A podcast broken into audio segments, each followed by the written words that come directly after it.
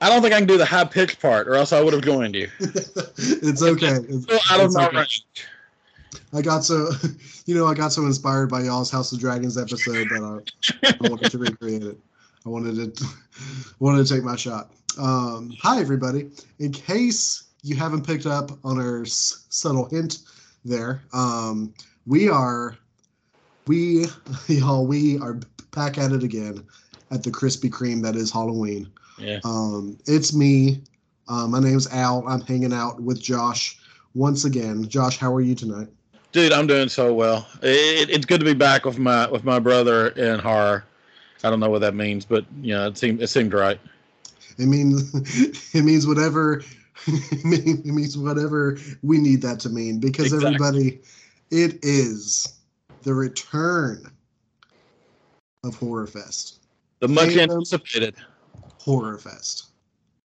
This is it, baby. We're back. We're back.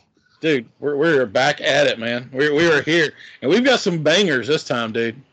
Oh, we are we are in it for sure this year. We have some ones that like we've been planning to do for a while, but um um I think you referred to it best um a few weeks ago when you were just like, you know, we've um it's kind of been like a constant like slow drip feed of heavy hitters Right. um, that we've done over the years. Right? Um, um, and we've got, but um, yeah, this year we're going at it. Uh, this year, for example, to kick us off, uh, we could think of no, no more appropriate film to start us off on Horror Fest 2022 with the Phantom correspondence than the original Halloween.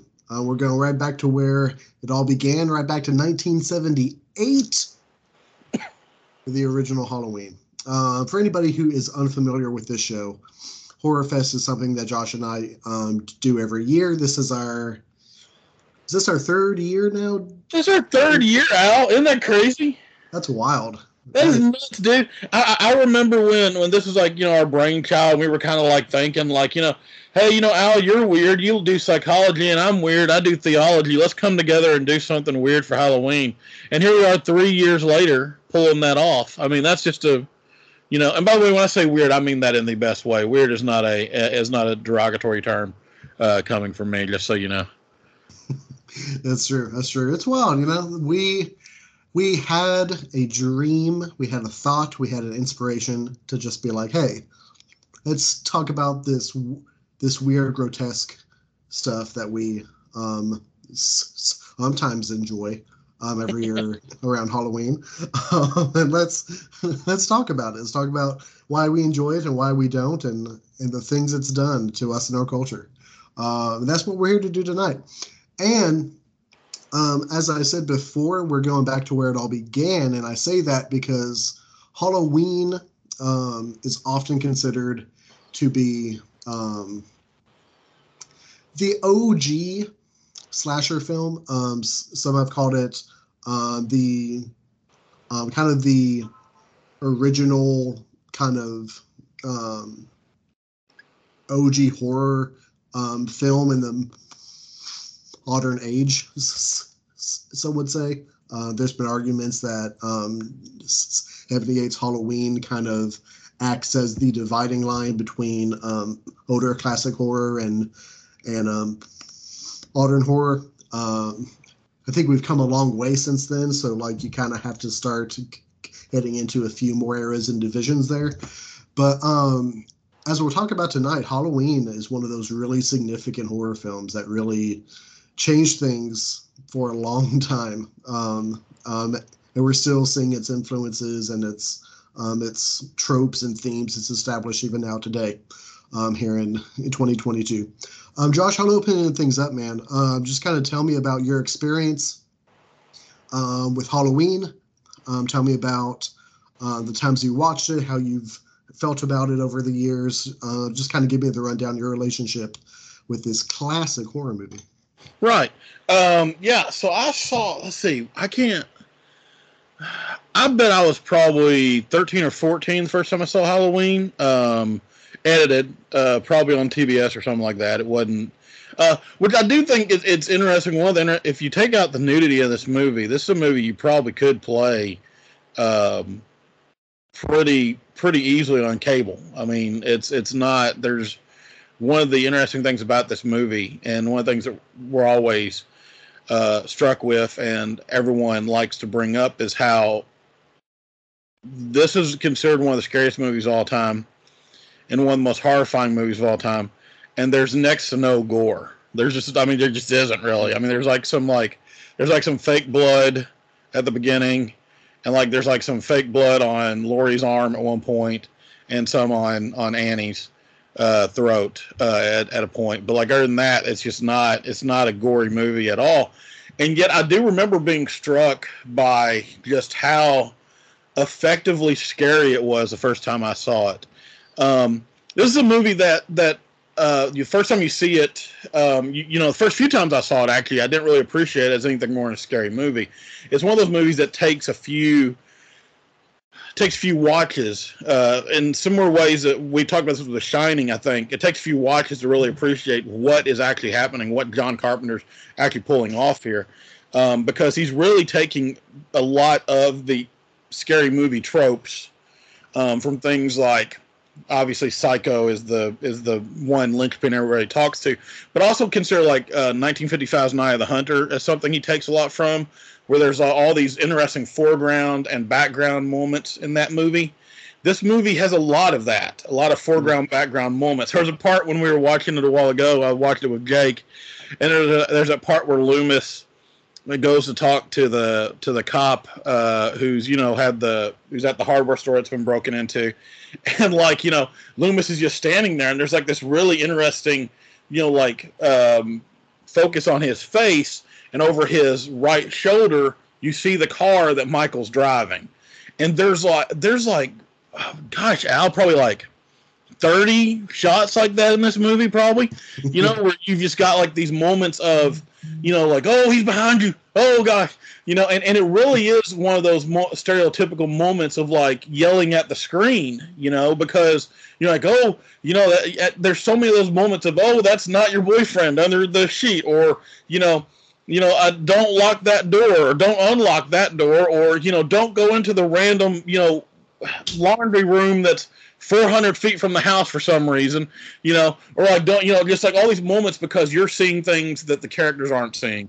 And that weird omnipotent viewpoint uh, is really what strikes me about this movie, and one of the things that keeps me coming back to it. Because as I've as I've gotten into, and I, am not, I, I, don't want to be that. Gosh, man, I, I, think I do this every year. As I've gotten into cinema, uh, or as as I've become the you know someone who like takes it a little more seriously. This is the kind of movie that requires uh, extra views just to appreciate exactly what is happening in it. Um, and it, it's, it's that's why you come back to it. Uh, sure, it's a it's a great it, it does exactly what it's supposed to do. It's a great popcorn flick, uh, a great scary movie. Um, I can't imagine. I, I, got I got to be honest, Al. I wish I'd go back to 1978 and watch this thing in the drive-in. I think that would be hmm. something that uh, would just be an amazing experience um, to see this for the first time, you know, in that kind of setting. Um, but like this is, you know, this this after you get over that initial shock, you know, and and, and the scares and everything, it really is a superbly made movie. Um, and one of those movies that that you know, if if you're if you've got high-minded, you know, cinema-loving friends that don't like horror or think there's it doesn't add anything to the genre, this is one of them that you show them and be like, watch what's happening in this. You know, watch watch watch how they frame this thing.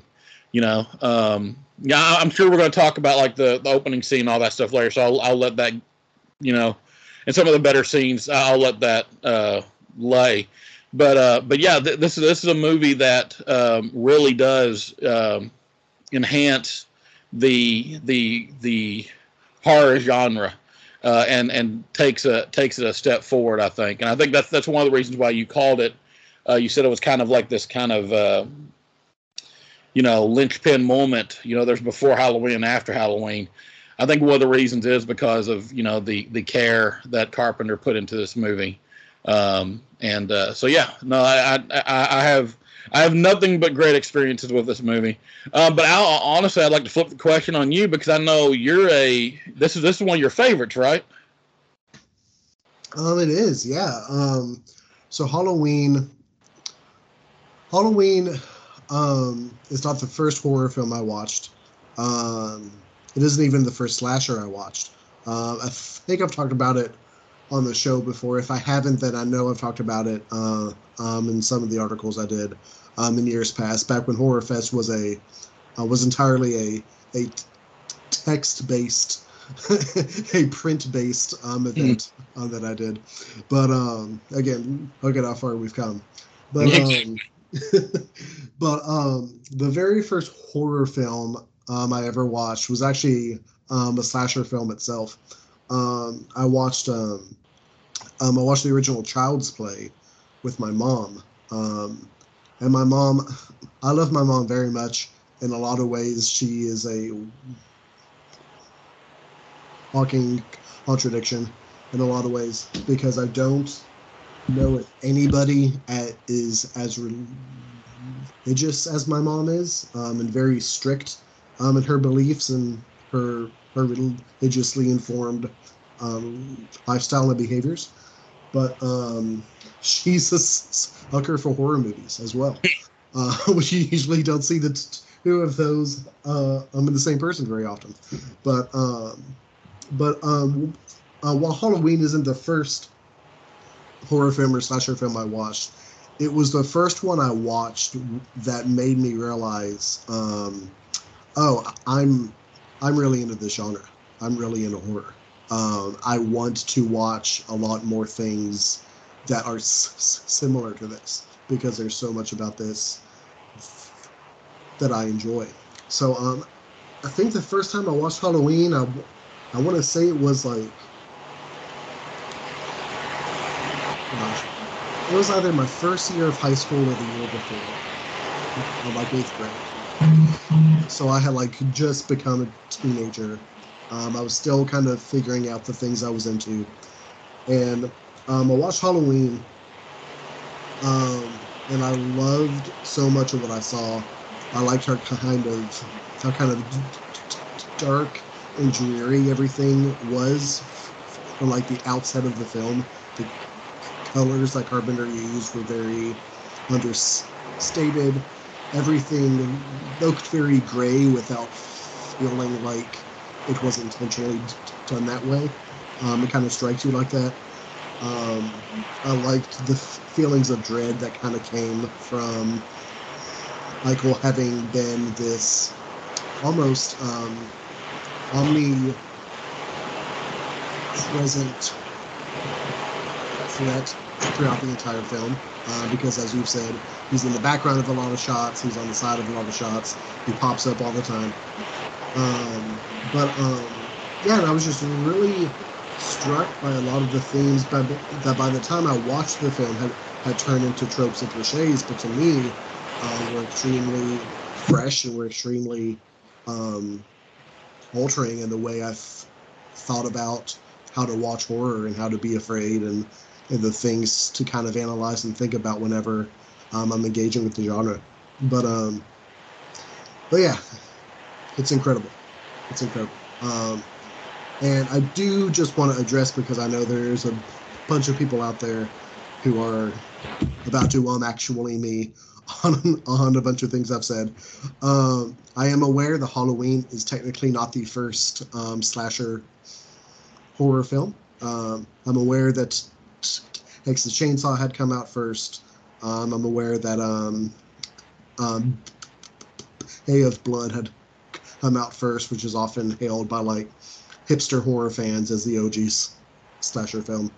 Um, and obviously, obviously, Psycho's come out first, uh, which I kind of contest if that's really a slasher film or not. I don't think that was really Hitchcock's intention with it. But um, but for all intents and purposes, as we'll get into um, on this episode, Halloween probably more than anything that came before it or immediately after it did more to establish what the slasher subgenre of horror is um, to this day. So that's kind of why I kind of um, yield to Halloween as being kind of the OG as far as the slasher films go.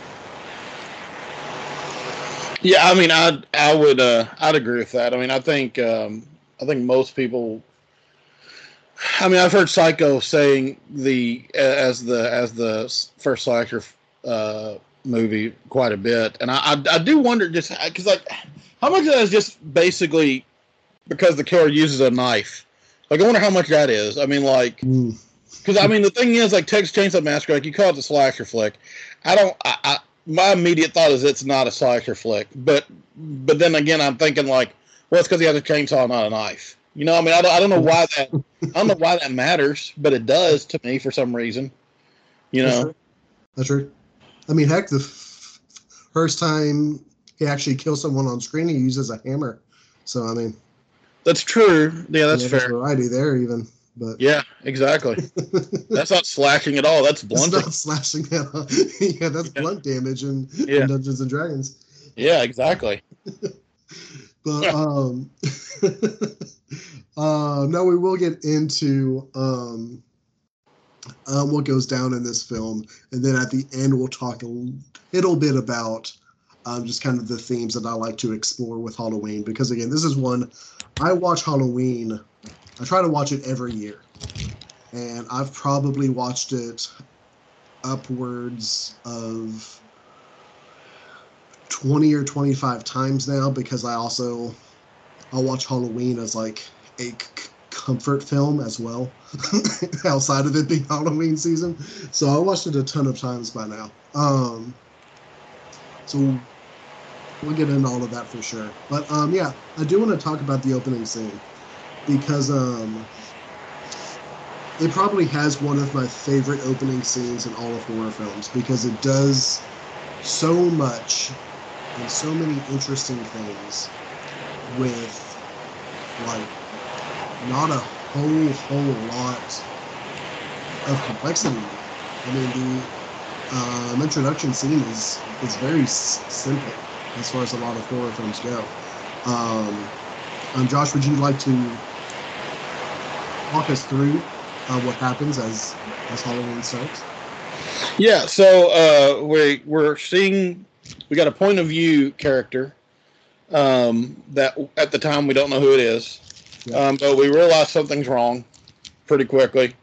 Um, that probably has something to do with the fact that uh, we see our point of view character uh, grasp a a butcher knife, and that probably clues us into the fact that uh, something bad is about to happen. Um, but like, there is this like weird thing where he's looking at uh, he's looking at his sister as she's making out this boy. Um, this boy uh, decides to. Uh, I mean, I guess they. You know, I, I, I guess they hook up or whatever. The boy leaves um, and we watch our point of view character slowly walk up to uh, his sister's room. And as she is uh, brushing her hair in the mirror, uh, and I guess it's probably relevant to maybe our discussion, uh, or maybe I don't know if it's a discussion you want to have or not. But um, you know, of course, one of the big discussions in this thing is the, and I can't heavy quote this enough: the psychosexual terror of Michael Myers. Uh, but like, but there that is a thing that just happened at the beginning. Uh, you know, she she is topless. He does uh, stab her. I did look it up because I was like, what is making those sounds? Do you know how they made those sounds, Al? Um, I do not. I'm going to assume a hot dog was involved. In it's literally, literally a watermelon. They stabbed a watermelon. Gotcha. yeah, which is because it's like it doesn't. Because like what what's genius about that I'm getting a little off track. What's genius about that is, is it doesn't sound human, but it does sound blunt enough. The point of it, of course, is to get that that thud in there, as mm-hmm. opposed to to hearing like you know more of like a flex sound. You want to hear that thud, and so like they just used a watermelon, which I just I just I I, I cracked out loud what uh, cracked cracked up uh, when I saw that. Uh, but anyway, uh, she gets stabbed, and then like I think my favorite part of this. My favorite scene here, um, because there's like so many of these scenes that are like tableaus almost, um, where it's almost like they're what I mean by that is like they're almost like, uh, just like uh, pictures, like they're, they're they're almost like Polaroids that have been taken. He walks outside, and then like you know the the car pulls up with the parents, and his mask is taken off, and you see him just staring off in the distance, holding the knife, and like it just it just it's a pause as it pulls out, um, just almost like a perfect like, you know, just like Polaroid moment of horror as it pulls out. You see the bloody knife, uh, you see him just staring off in the distance, kind of of a blank face, no clue. Like you you have you have no motive. You're given no motive. You're given no reasoning. He get, he's giving you no reasoning. The parents have no concept of what's happened here. Um, and so, you know, that to me is the is probably one of the most powerful scenes in uh, in horror movie history. I think it's one of the best opening scenes uh, ever. I think I, I would put in one that uh, it, if you made a top ten best opening scenes, I think it'd be in there. Um, and uh, it, it's it just it sets the perfect tone.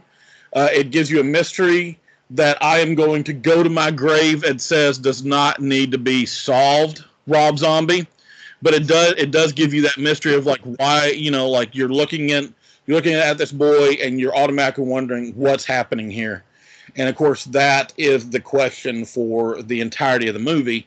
Uh, you know what drives this this this character? It's kind of the crux of the movie to an extent. Uh, what loomis is kind of saying of course is loomis is, is basically yelling at the at everybody. Nothing drives him. He's just he's just evil. Um, which of course is a whole whole nother uh, can of worms we can get into.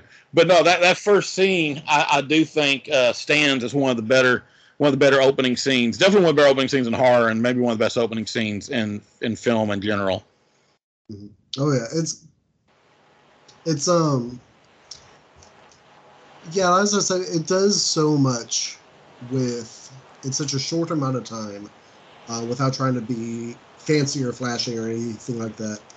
Um, and what it does so well is that right off the bat, it introduces you to, as you said, it introduces you to the concept of this character, right? It it it shoves you face first into who this character is and what the story is going to be about, and kind of what the tone is going to be. Um, and like it. and to skip ahead just a little bit in what happens in the film, um, on this last time of, of watching Halloween, I was struck by um, the comparison between the introductory scene and then the scene where the like the custodian of the graveyard, I assume that's what he is, the custodian of the cemetery, um, is talking um, to Doctor Loomis as they go to find um, Judith's grave. And the custodian is just kind of like, well, you know, this kind of thing, it happens in every town. And then he yeah. goes on to talk about, he goes on to talk about his example, and he's just like, you know, this one guy, he he decided one night he he kissed his wife and kids, and he took a hacksaw, and then he gets interrupted by all that, but um, to find that the grave's gone. But um, that scene really struck me on this viewing of Halloween because it struck me because um, first off, this grave tender um, is completely full of shit because this does not happen in every town, and even the example he picks to kind of compare it to, like, um, I have like talk about our backgrounds at the beginning of the show. I do have a couple of degrees in, in psychology. Um, you do not need a graduate degree in psychology to be able to tell that there is a stark difference between a grown man who is what true crime uh, has dubbed a family annihilator, which I assume is where that story was going. I'm a grown man who kills his family there's a stark difference between that happening and from zero parent provocation six-year-old child and his sister uh, like there's not really a comparison there because like they're both obviously tragedies. They're both obviously very very horrific and terrible and dark, but with what happens with what we see in the beginning of Halloween is so off-putting and disturbing and scary because John Carpenter fully embraces this idea of this corruption. Is that like, and this scene starts, we're in the first person point of view, which is something a lot of horror films after this kind of adopted. Um, we're in this first person point of view. Uh, we see this guy kind of watching th- things through windows and giving like a peeping tom kind of vibe, which um, at the time would be um, I think John Carpenter was really intelligent about that because at the time, um, these 70s were kind of the heyday of serial killers in the United States. And this whole idea of watching people through their windows and being peeping toms and being like kind of like on the outside looking into a person's home before you attack them. Um, that was very much in the zeitgeist of the time about how like, hey, this is what evil, dangerous people do all the time. Um, to have that kind of flipped on us and just be like, oh no, this is actually six-year-old child who did this. Um, and as you said, the utter lack of motivation or reason why goes so far to doing so much for that introductory scene of just being like, yeah, order.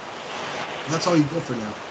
Um, that's all you'll get for a long time. You're gonna just have to sit for the rest of the movie wondering why why this is what you kind of were introduced with um, in this story. Um, and so again, he does. Um, John Carpenter is very good at horror, and a big reason why he's so good at horror is that he's very good at understanding where society is at with things they find scary. And so, one thing you'll see, especially in Halloween, um, um, you'll see a lot of the kind of, um, at the time, cultural significance of these ideas of a killer in small town America and um, the killings themselves being very, very slow and very intimate. Uh, and like he kind of focuses in on that being a very real fear for a lot of people at the time. Um, and that's why I think that introductory scene is so effective at what it does, especially back on these and that was so much in the mind of people who watched it. Um, uh, real, real quick, I do, I do. since you brought him up, I want to deal with the graveyard guy real quick. Oh, uh, for sure re- really quickly because to just just to piggyback on your point about understanding the the time uh, or, or, or how things or how things were uh, at that at that point.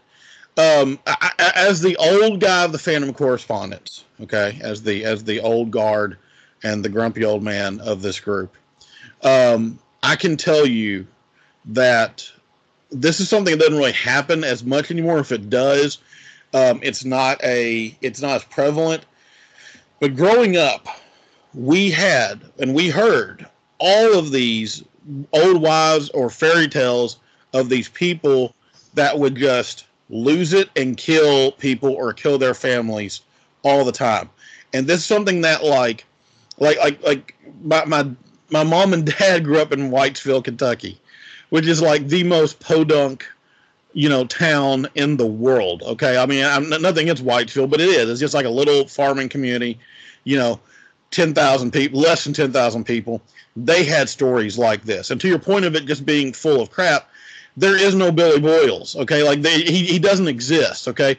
But that's something that got to him from a person, from a person, from a person, from a person, you know and that's how, that's how I took that scene. It's one of the reasons why Loomis just brushes it off. It's like, okay, yeah, but this is a real thing, not not some random tale that you guys tell each other, you know, because the the real horror of that scene and one of the brilliant part of that scene is is the flippancy that that guy has with that story because Al we in, in Owensboro, which is a sixty thousand person town, you know, like the general idea of someone killing their entire family should shake people up.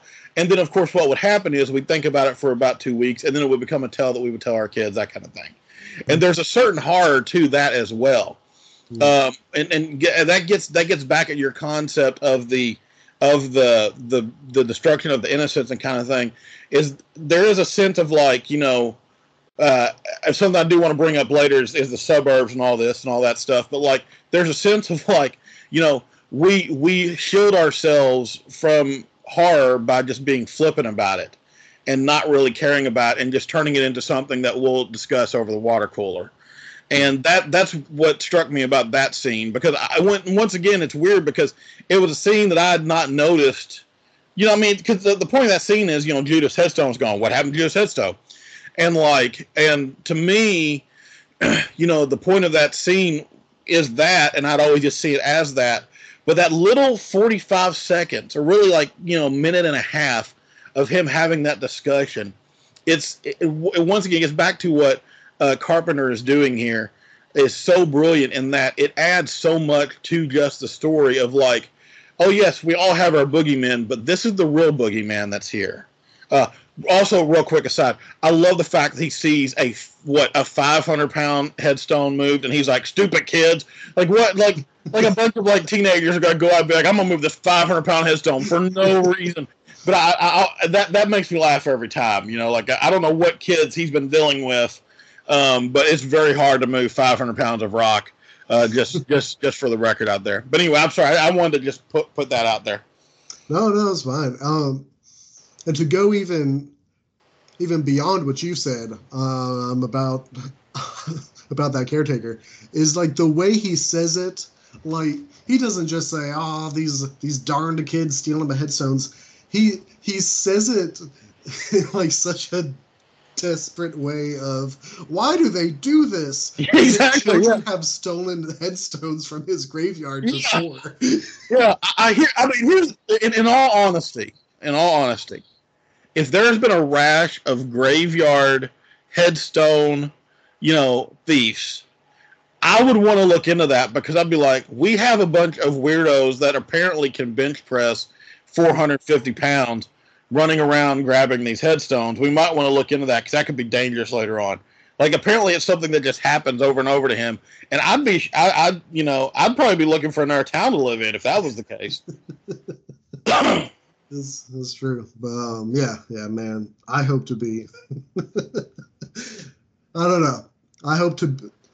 I hope to one day be um, um both as wise as Loomis is in that scene, but also as um, as carefree as the caretaker is as well, because he's just kind of like ah, this kid stole this headstone again. Exactly. It's like, oh, well, darn. Yeah. I'll, I'll write it on the inventory expense report for next month. Yeah. but um, um, yeah. So we get into. Um, I do want to talk about um, some of the characters and the performances of the actors in this one, because um, uh, we get some terrific acting performances in this. Um, for at the time, um, somewhat low budget film um, in 78. Um, so um, obviously we'll talk about the Queen here in a bit. Uh, we'll talk about Michael himself at the end because I have um, some very um, specific questions I want to ask about him. But um, let's start off as we talk about these characters. Let's start off talking about um, the good doctor himself, because as somebody with um, as somebody who has a background in psychology, who has worked at a psychiatric hospital, who has worked um, closely beside psychiatrists and psychologists before, um, Dr. Loomis fascinates me as a character. Um, he was actually, when I first watched this film, um, um again, I was um, an early t- teenager. I was starting to figure out the kind of things I was really into. Um, I just started getting kind of a passive interest in psychology, and then um, his character was fascinating t- t- to me then. Uh, when I first watched it, it, is fascinating um, to me now. So, Josh, I'm interested. um, as somebody we've had, um, as friends, we've had um, a couple of really good conversations about the idea of evil, the idea of psychology, and how those things kind of kind of intertwine and cross over a lot. Um, so I want your impressions um, about the good doctor here, uh, um, and what you think of his character, what he kind of adds to the story of Halloween.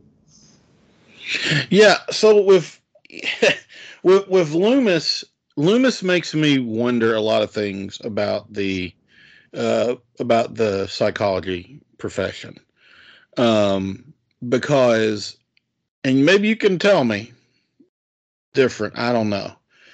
Um, you know, and and may and and I'm I'm not presuming to think I know things or presuming to think I know better.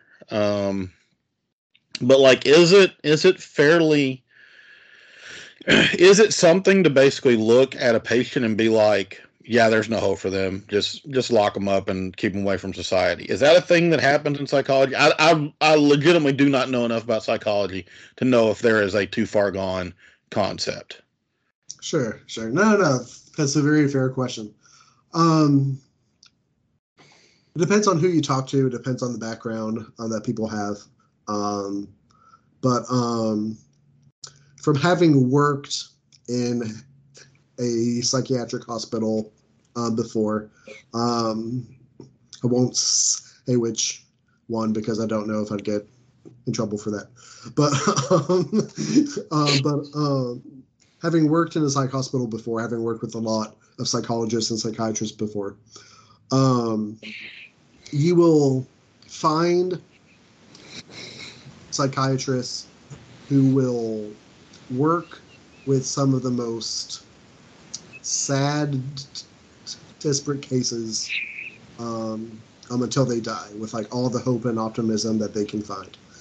Um, um, that being said, there are certain cases and certain illnesses and disorders that are treated t- t- differently um, by some doctors um, than others. Um, and um, by treated, I mean both in ideology as well as approach. Um, it'll double entendre there. But, um, and what I mean is that, um, so when it comes to ideas of evil, and being evil to the point of, of being a lost cause. Um, the disorder that comes to mind is psychopathy. Now, psychopathy technically is kind of an outdated term.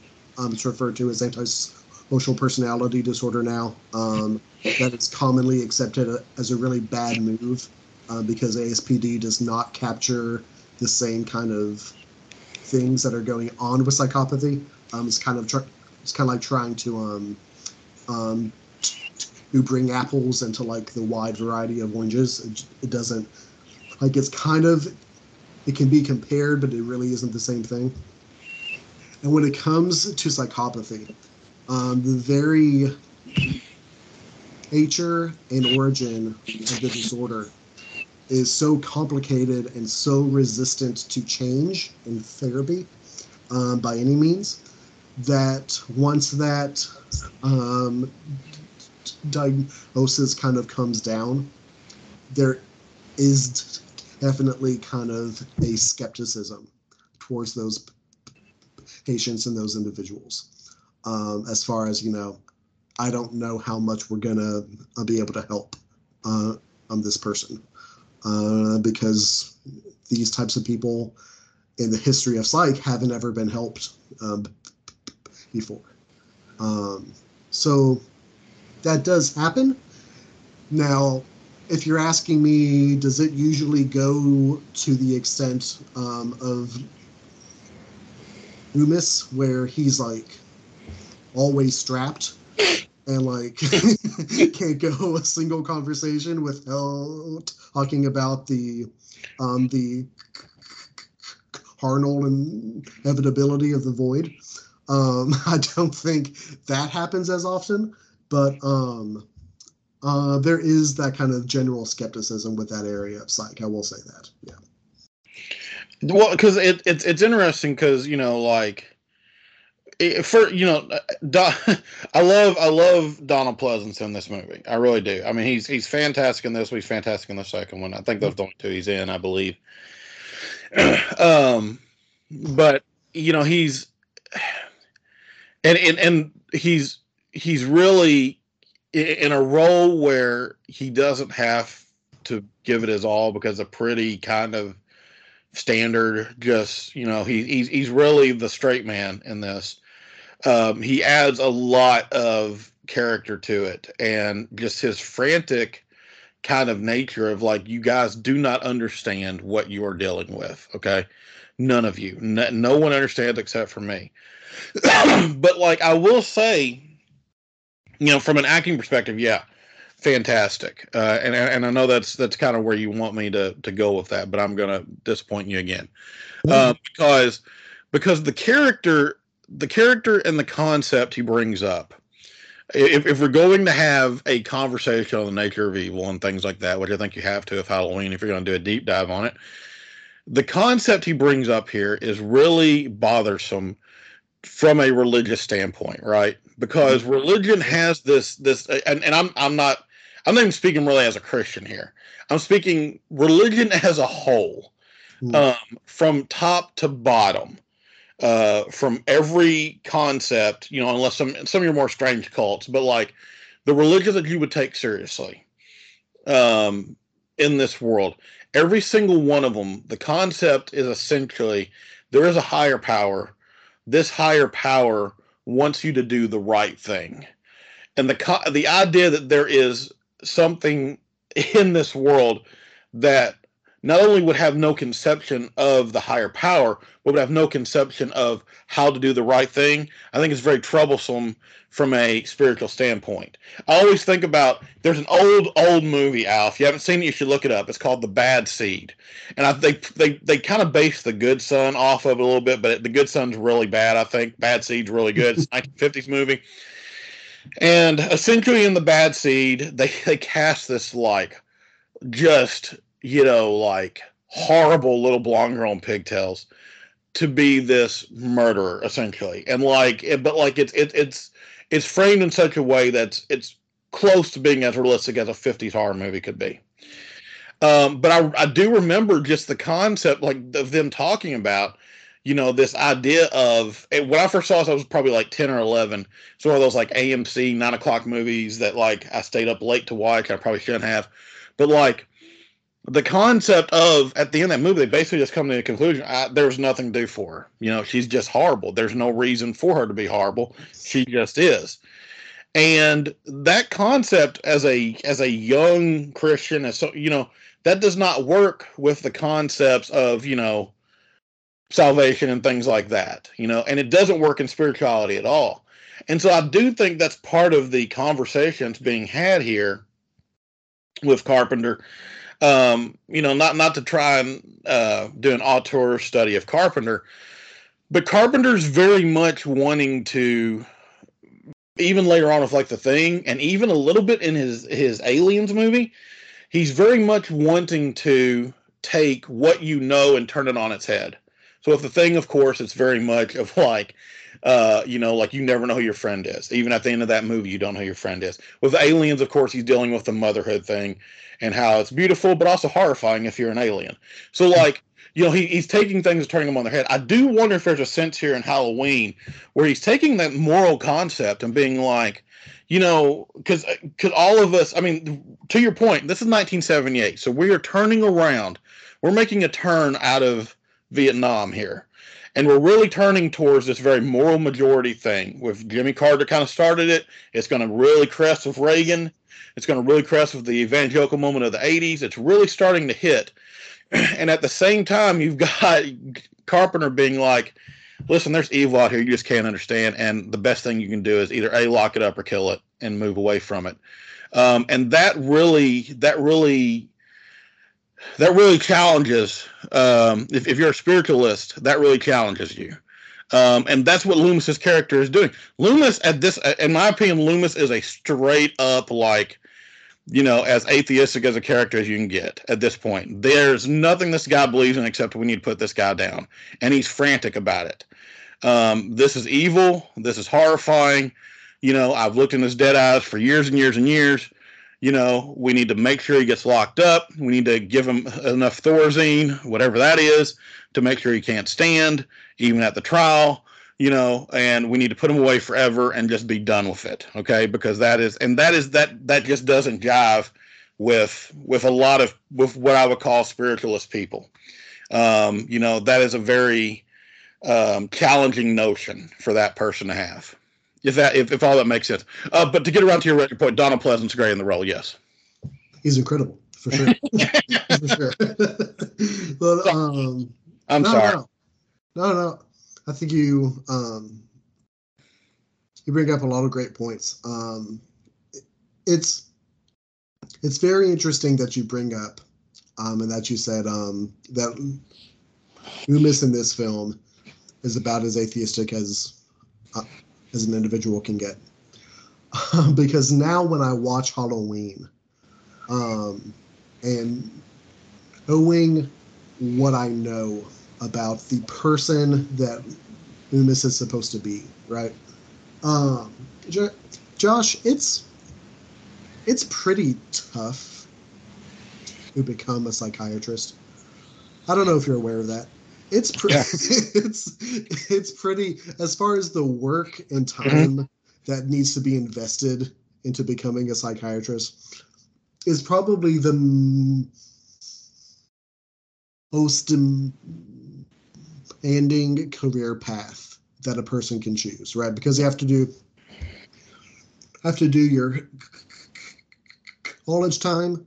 When you're in college, you usually have to choose one to two really difficult programs in which to get your bachelor degrees.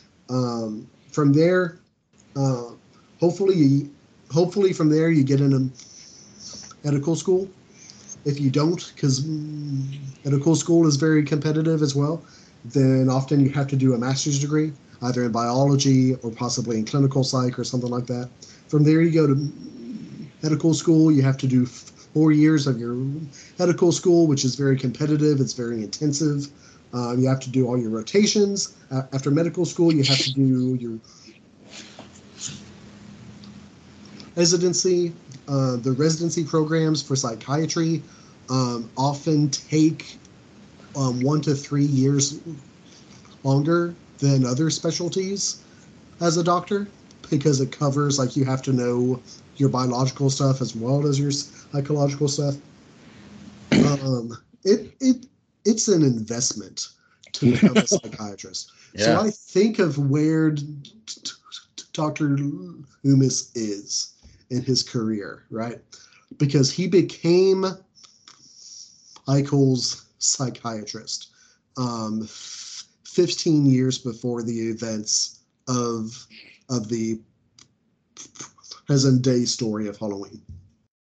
Um, and like at that point, as a psychiatrist, you kind of hope that like you know you've had like some publications and like some research journals. You kind of hope that like you've authored like a textbook or two. You kind of hope that like you've like presented at academic conferences and stuff, and you have like a sizable caseload of of case studies that you can publish uh, um, after so much time has passed of therapy with a patient. Um, you have to be like pretty accomplished at that point, or or at least you hope to be. And the fact that by the time we meet Loomis in Halloween, this person who has had to have devoted his life to the scientific study of human thought and behavior, by the time we see him, he's just like, that isn't even a human anymore. I refer I refuse to refer to him as a him. That's just yeah. that's just a horrible monster from yeah. hell. And if I could kill him myself, I would. Like right. the journey you have to take to get there. Yeah. is incredible. Um and yet that's where he is. And so when I think of Loomis and the personal history that I have to create for him in order to understand him as who he is, um, I almost have kind of an inverse reaction to him as you do. I kind of think of him as a person who devoted himself to science and biology and psychology and academia and has had kind of a kind of a reverse come to Jesus experience with this man who was just like who was just like I don't know like if God exists but Satan a hundred percent does. And I and I met him as a six year old boy and he's free tonight. And that's just kind of the experience um, I have with that character because that's I mean that's a hell of a turnaround um. And again, it speaks to how convinced he is and how how in your face he is with all the characters about how like no, you don't understand. You haven't put in the time with him that I have. Um, and it's impossible for you to really appreciate what this person is. Um, I don't know, as I've gotten older and as I've gone through schooling and um, and career and stuff like that, it's just really impressed upon me even more. Just like how how far off the deep end um, this character would really be considered, um, especially in today's um, standards as well. Yeah, I, I, and and I think you know to to get back to to um to where to, to your original question which was to talk about the acting. um, wasn't um, does a fantastic job of just modeling all of that. Um, the I think the the best the best part of it, of course, is when he looks down and he sees that Michael's not there after he's shot him six times. And uh, he looks down, he's not there anymore. And he like at first he's shocked, and then there's just kind of this look on his face like, you know, that makes sense You know, just like yeah, sure, you know, yeah, I, you know, just that just is kind of how it goes, you know. Um, but yeah, I, no, I, I, I think you're, I, I think in a sense there's a chance that we're both right you know, in the sense of because there is, you're right. There's a sense of like he, you're right. He's not just turning against morality. He's just like, yeah, medicine doesn't work either. You know, science has no concept of what this is. You know, none of your con. You know, I don't, I don't care what you say. You don't understand. You know, it, it's just this. It, it's it's almost like Mike Michael Myers is the ultimate anomaly. You know, he's just kind of like this thing that exists apart from everything else uh, that's how he views him, um, which I do think is an interesting way to write him. Um, but I, I think mm-hmm. we'll probably we'll probably get in that later. I'm assuming. Oh, for sure. Oh, for sure. Nice. Um, yeah. Um, now we cannot talk about Halloween without talking about um, the the queen of horror herself and the just flawless flawless performance um, of Lee Curtis. Um, she's incredible in this. Um, she went on to be incredible in a host of other horror films as well as other genres of films as well. Um, recently, there for a hot second, um, Lee had come under a little bit of scrutiny because of some of the remarks she had made about Ana Armas and how she kind of like uh, um, expected her to be something else because of her background. And she, for a brief second, had come under a little bit of fire about that. Um, and then it died out pretty quickly. And, and I think it's because people realized, like, oh, wait, she's actually doing the thing that you're supposed to do, in that, like, she said that as a way in the process of like in admitting that those thoughts and those assumptions were wrong. and she was apologizing for that and say, I will try to do better from now on. Um, I just found that whole thing like hilarious yeah. in a lot of ways because he was this person who was doing what you're supposed to do.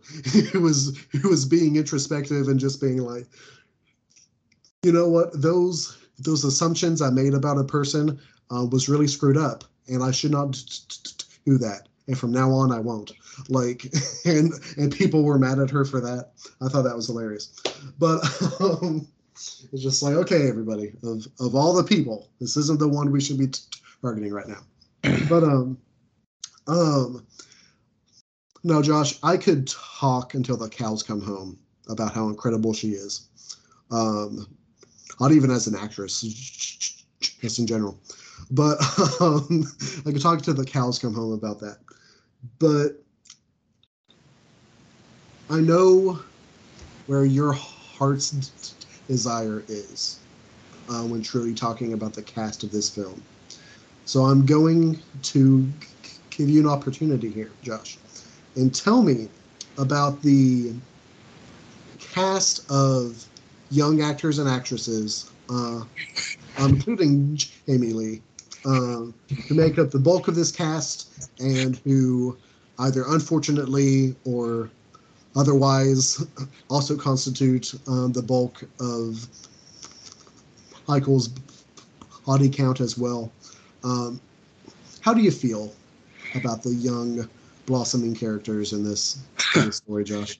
So, so real quick, real quick, I, I, I do want to bring up a little piece of Horror Fest trivia. Oh, here we go. We haven't done, we haven't done this yet. One of these actresses we have already seen. If you know your Horror Fest history, we've already seen in another movie. Al, do you know which one it is? And it's not Jamie Lee Curtis, obviously. Oh, sure. sure, I wasn't about to go there. Um,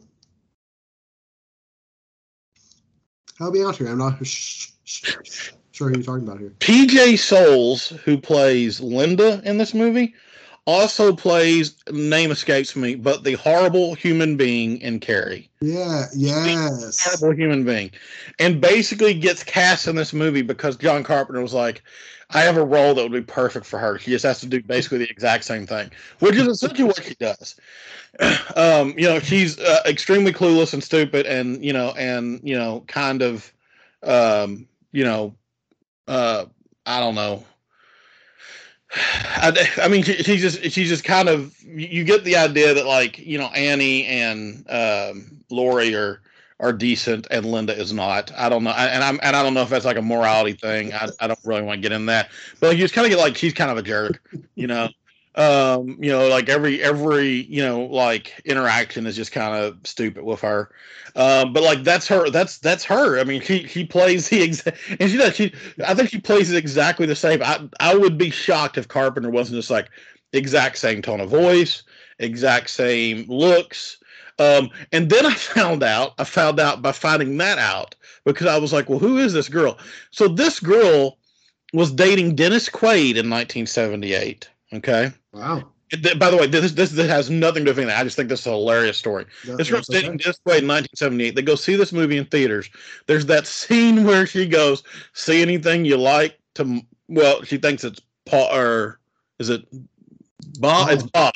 She thinks it's Bob. Bob. Yeah. It's not Paul. Paul's the one Annie's going after, but it's uh uh Bob. She thinks it's Bob. It's Michael. She says, "See anything you like?" And apparently, this guy, like a row in front of her, said, "Absolutely, I do." He just kind of screamed it at the screen. And Dennis Quaid wanted to go confront this guy, and PJ was like, "No, nah, it's it's cool. I think it's kind of funny." So like I, I, just what what a weird story. Like think about that for a second. Like Dennis Quaid was going to go punch out a guy in a theater watching Halloween because his girlfriend was topless in Halloween, and like the guy. Like, I mean, what an amazing story. I, I, am sorry. These are the things you find when you actually like do research of these things and you find yourself going down these rabbit trails. Um, but I, I just I'm sorry. That was just a fun story. PJ, that's great. but here's what I will say. Okay we've talked about this a little before. There is something to be said with the concept of we have to make characters annoying so you don't care that they die. You know, right? I mean, I mean, because there's because like the only character by the end of this movie that you are like, you know, well, there's three. There's only three characters by the end of this movie that you're like, you know, I really hope nothing bad happens. And one's Laurie, and then the two little kids. Okay, uh, Lindsay and is it Danny? Uh, Tommy. Tommy, Tommy, that's right. Uh, Lindsay and Tommy. Those are those are the only ones you don't care, you know, about. Like everyone else is kind of there just to kind of be the amping up moment, um, because you know, like you got Annie, who's like, you know, just I'm gonna drop this kid off on you that I, I like. Here, look, it, it, it's not even the actresses; it's, it's how they're written now. Like, let me ask you a question, okay? Like, your entire thing up to this point, Annie's entire character arc up to this point, is invested in Annie doesn't do enough. She doesn't go out enough. She doesn't, you know, she she needs to. She doesn't think about sex. That was a thing, and they were talking about in the car. You know, um, she's you know she she's a goody two shoes. She's too good. Uh, she doesn't know how to to to smoke marijuana. Uh, all these things. Okay, I'm, I'm being serious. Like this is Annie's entire character arc, and like it's like this like she's like this like horrible fairy godmother kind of thing where it's like, but I will I will help you out. I'm going to call the boy you like for you. All this thing. Okay, all right. But then the moment the moment like she gets the opportunity to be like to go off on her own. What does she do? She shirks her responsibilities and gives Laurie more responsibility. Which, if if Annie, if if Laurie became what you wanted her to be, you wouldn't be able to pull that off. I mean, like I understand I'm thinking way too much about this character, but like, but like that that is one of the reasons. You know, th- there's this like there's this entire um, I know you've heard it. There's this entire discourse. We kind of alluded to it. This entire discourse about you know Mike Myers does this because he's scared of sex or whatever. You know, and like I, I need to say Michael Myers from now on because Mike Myers did not do this. Michael Myers did it.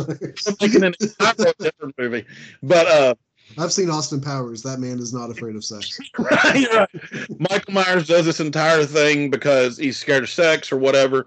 Um, I don't really think that's what Carpenter is getting at. Carpenter swears up and down he's not getting at that. I'm going to take him at his word here. But I do think there's a sense, and this is a sense that goes all the way back to, you know, horror movies, even in the past, is that there is this sense of this is the judgment on you for being a horrible person.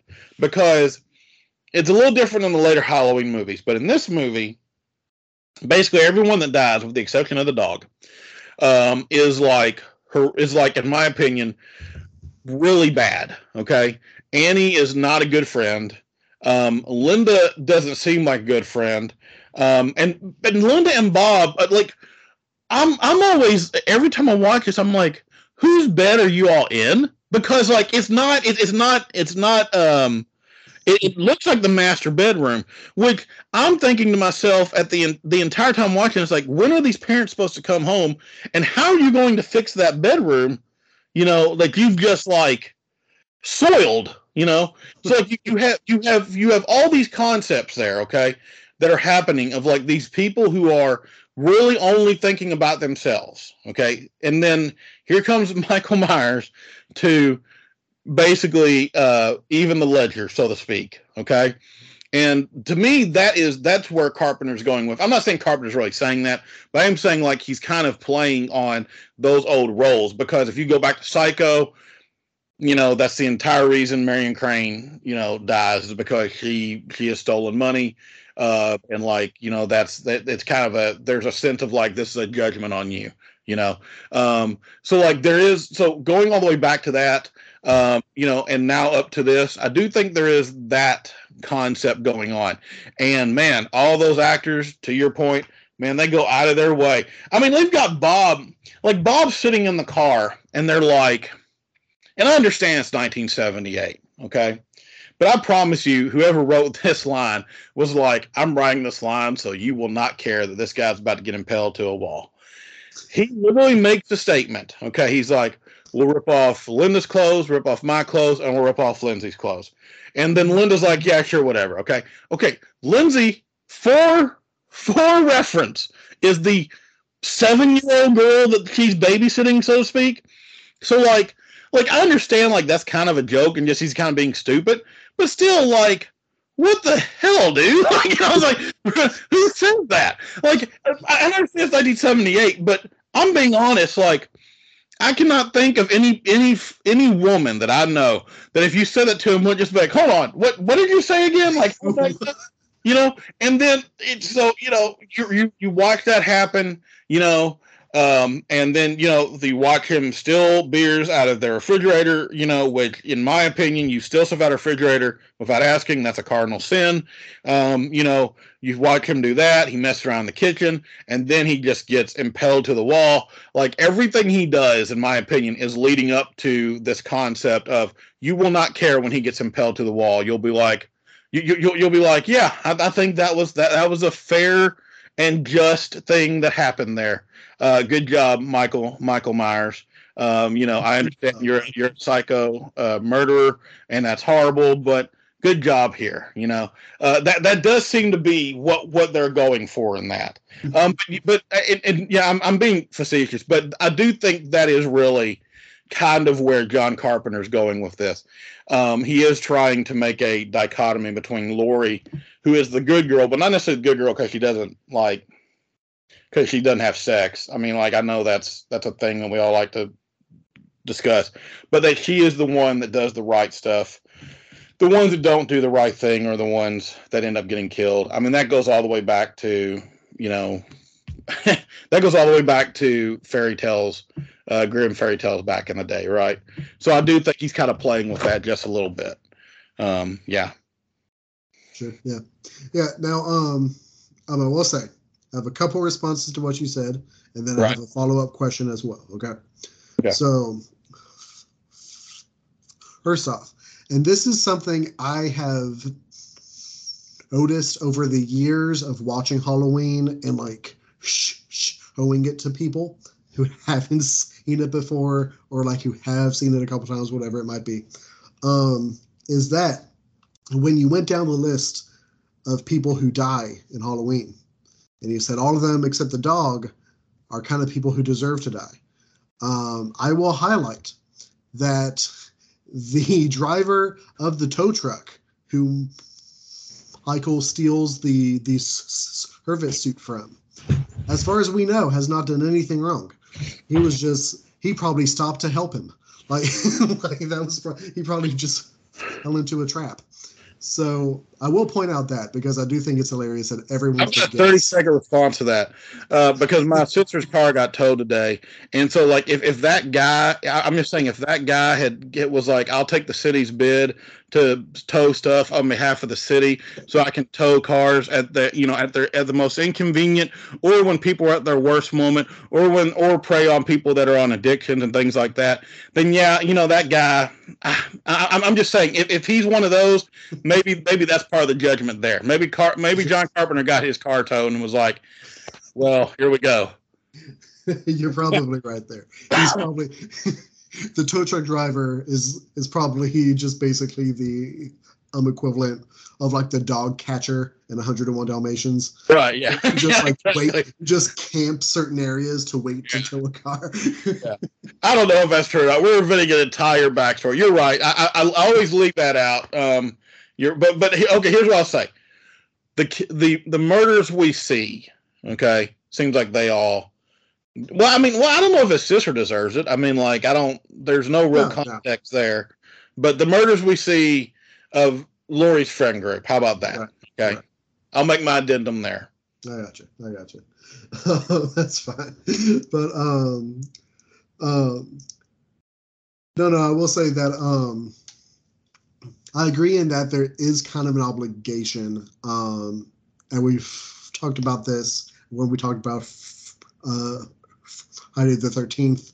Uh, we talked about this when we talked about uh, the cabin in the woods, where um, where the victims do kind of have to have some kind, um, or to some extent, a kind of this likable kind of character to them, because again, it's easier to to watch them get killed. Um, there are there's a certain I'm starting to discover that there's a certain fine line uh, between um, horror and just like outright tragedy. And one of the things that kind of toe that line and kind of help that help that line stay true is how likable the victims are, right?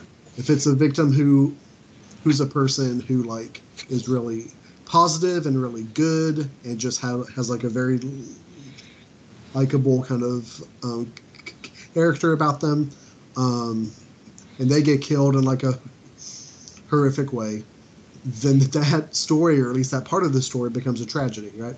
Uh, however, if the victim's an asshole, it's just a horror film. Sure, yeah. that's that's all it is. And I think there is some intention there to the point, like in films like uh, Cabin in the Woods, where these characters kind of like fill specific archetypes of characters within these stories that like you kind of have come to expect and things like that. Um, now, I will ask you my quick follow up question now. Okay. Um, you are in a situation where you are being tracked down by some kind of slasher antagonist. Um, you can choose. It could be chasing. It could be Michael. It could be Hatchet. If you want Hatchet. Um, Who wants Hatchet? Hatchet Hatchet is gonna be one that like we cover in like in year twelve or something. I was about to say, it's gonna down the road. Who would pick that? Okay, I'll be whichever one you want. Uh, but um, and you are in a room, and the killer has found you, and you're with two other people, and the killer tells you, okay, um, choose one person for me to kill, and I'll leave you alone. Um, and the two people in the room with you are Bob from Halloween, and I forget his name. the guy who wear who wears like the Native American headdress in Friday yeah. the Thirteenth. Uh, Which yeah. one are you choosing? I don't know that man, that guy was really. I, I, I never thought I'd forget his name, but he is he's he's on their level. So you know, Bob Bob is is discourteous and you know bad at humor. Um, that guy is the is just like a bad human being, just from start to finish, and like, and I don't understand how those people are friends with him uh, at at any point. Um, so probably him, honestly. uh, you know, but yeah, yeah, you're right. You know, I mean, but it's it's just one of those. You're yeah. It I, I do think you have a point there. Um, and the the idea of, of splitting tragedy and horror there, um, because both of those characters when you watch when you watch them get killed. It's not like you might be scared by it, but in the back of your mind, you're like, well, you know, this kind of tracks. You know, like you know, so yeah, it makes sense. Yeah. Um, um, I will say just to close this point, um, Bob gives a lot of credibility to my claim that like a lot of what's going on in Halloween is kind of like fueled by um, the general fear of his serial killers at the time.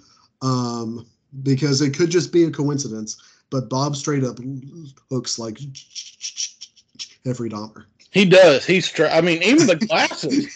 and like, and the thing is, like, I mean, his mugshot was the most famous picture of him, and he's wearing those glasses in the mugshot. So, like, uh, you know, I don't know if there, I don't know if that was a, if, if that was on purpose, but man, if it wasn't, that's a heck of a coincidence. yeah, that's rough. That's rough. Um, now, um, I do want to kind of wind down here, and we, um, as we close, we're going to talk about Michael, about um the end of the hour, if you will. Hmm. Um, and and what he is in this film, but also in a greater sense, what kind of he is within his own franchise, within the whole horror industry. Um, and then we're gonna talk about um, the greater Halloween verse, which I thought would be a fun kind of avenue to go down. I'm to close this out, but um, Michael you've already t- talked a bit about it um, earlier in this episode. but Michael has this history about him, right? Where you don't get a satisfactory answer about who he is or why he does what he does, right? And that's kind of that's kind of unique about him in that way. Um, in that, you know, you compare Halloween and what we know about the antagonist to all of the other contemporary slashers um, that came out around that time. You know, you compare him to um, Leatherface and Jason and Chucky and Freddy and even like the Scream guys. You compare him to all of these other slashers, and with just about every one of them, you get a good a, a good amount of information on who they are. Right? You get Friday the Thirteenth. Um, even in the f- first one, it's just like, hey, it isn't even him; it's his mom. Mm-hmm. Here, this is why she is doing it, and hypothetically, why he would be doing all this. Um, in Nightmare on Elm Street, you get like, well, this is on the story about who Freddy Krueger was and what happened to him, and then in subsequent films, you get like, oh, yeah, well, like sometimes we're going with the idea that that story is true, and sometimes we're not, and things like that. Um, even in Texas Chainsaw, you know, you don't get a rundown of exactly who Leatherface is, but you get a whole lot of context about what's going on in his family to kind of create um, um, the person there that we see. You don't really get that at Halloween. Uh, by the end of Halloween, Michael is just as strange and mysterious as he in as he is in that introductory scene, right? Um, he hasn't spoken about why he does what he does. Uh, there hasn't been some big reveal about his special entity or or special behavior or anything like that. And as more and more films came out, we got various versions of of who he is and what kind of forces are at work. Uh, but at its core, which I think of as is the original Halloween, a little bit of Halloween two, and then um, the new trilogy or quadrilogy of Halloween films that he's put out. Um, the idea that you don't know is still at the core of who he is. Um, and Josh, I'll just ask you very straight out is this something that you think is good about his character that adds to him, or are you the kind of person who who wishes we had more information? So, I want to answer this question in kind of a in in, in a typical Josh roundabout way. Mm, sure. And I want to talk about the Joker real quick. Ooh, okay. So in Scott Snyder's Batman run in New Fifty Two, which we will, which is one of the holy text, um, there's a there's a moment in Death of the Family where you know Joker has figured out, or Joker has snuck into the Batcave. You fi- find out he's done that several times, and it's like this real mysterious thing. Like, does he know who Batman is? And there's a moment at the end of it where Batman's finally sick of him, and he says, "You think I don't know who you are?" And he leans over to whisper something in Joker's ear. And for the first time in the entire Batman run, Joker is scared at what Batman has told him, and he jumps off a ledge.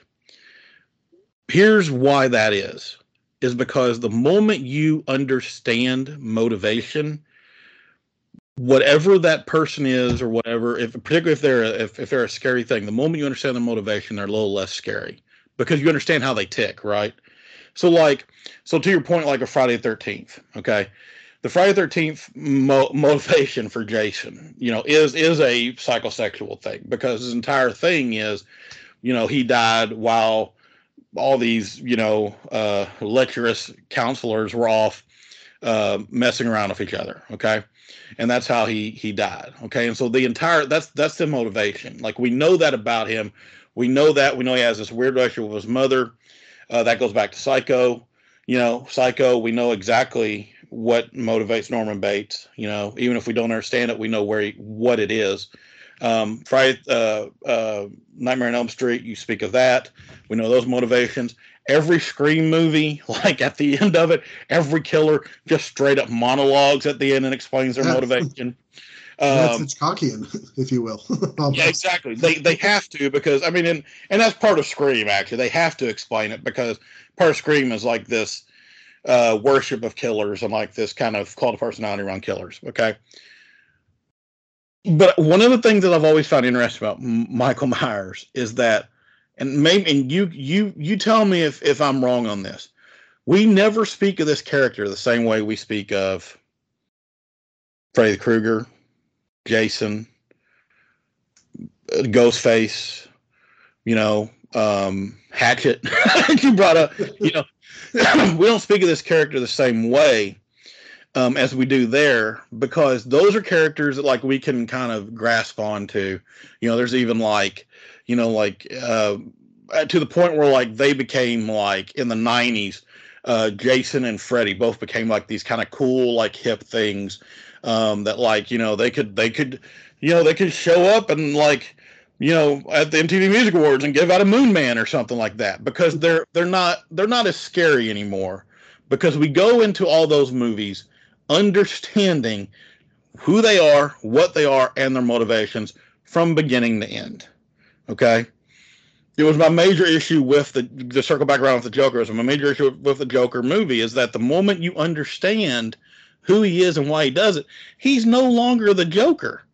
He's no longer what he's supposed to be. Circling back around to Rob Zombie, the moment you try to give a backstory to this character, he's no longer what Loomis is scared of. Mm. Because Loomis, Loomis's fear comes from the fact, to your point, how long has he been in school? You know, th- this is a guy who's in his late 50s, early 60s. He has spent at this point close to 40 years in his field, and he comes across this, and this is like, I have no explanation for this.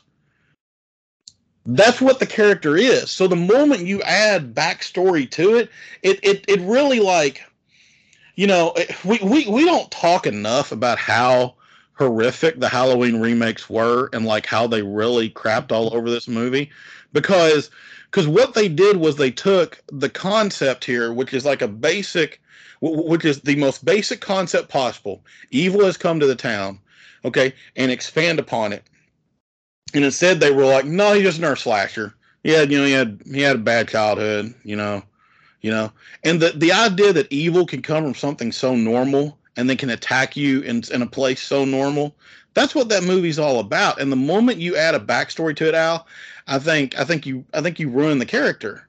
You know, it, it it's a it's it's a character. I haven't seen Halloween Ends or whatever. I, I, it's not even out yet, is it? No, no, ends isn't out now. Okay. But like I will be really, really disappointed. I will be extremely disappointed if they like, mm-hmm. you know, give him a backstory because he doesn't need one. He's never needed one. And the the lack of the backstory is kind of the backstory, isn't it? I mean, that's kind of how I look at it.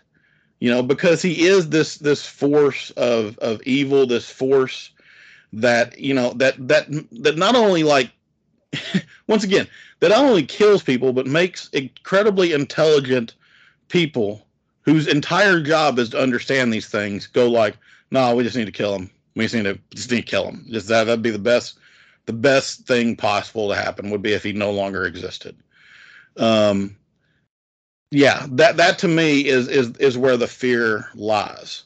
And the moment you you try and create motivation or create a backstory or give him like some villain origin. I mean, I, I just think it's a clear misunderstanding of what the character is. yeah. Um, yeah, I agree. Um, uh, I'm glad that you were the one um, to bring up the Rob Zombie remakes. Um, I didn't want to be. I bring up time. Like they're just like I mean it, it they're so bad Al. They're just so I mean I mean I'll tell you what the the moment you're like hey let's do the Rob Zombie Halloween remakes well the movie I'll be will be the moment I'll be like you know what? You got horror, horror fest on your own this time okay? Like I, I won't I will not do it again It'll just be me in a room alone, just yeah. just talking to myself for hours. And, th- and then in this twenty-minute scene, they talked about having sex with chickens. You know, and you'll be like, "What does this have to do with Halloween?" You're like, "Nothing," but it's Rob Zombie. You know. um, but I agree. I think.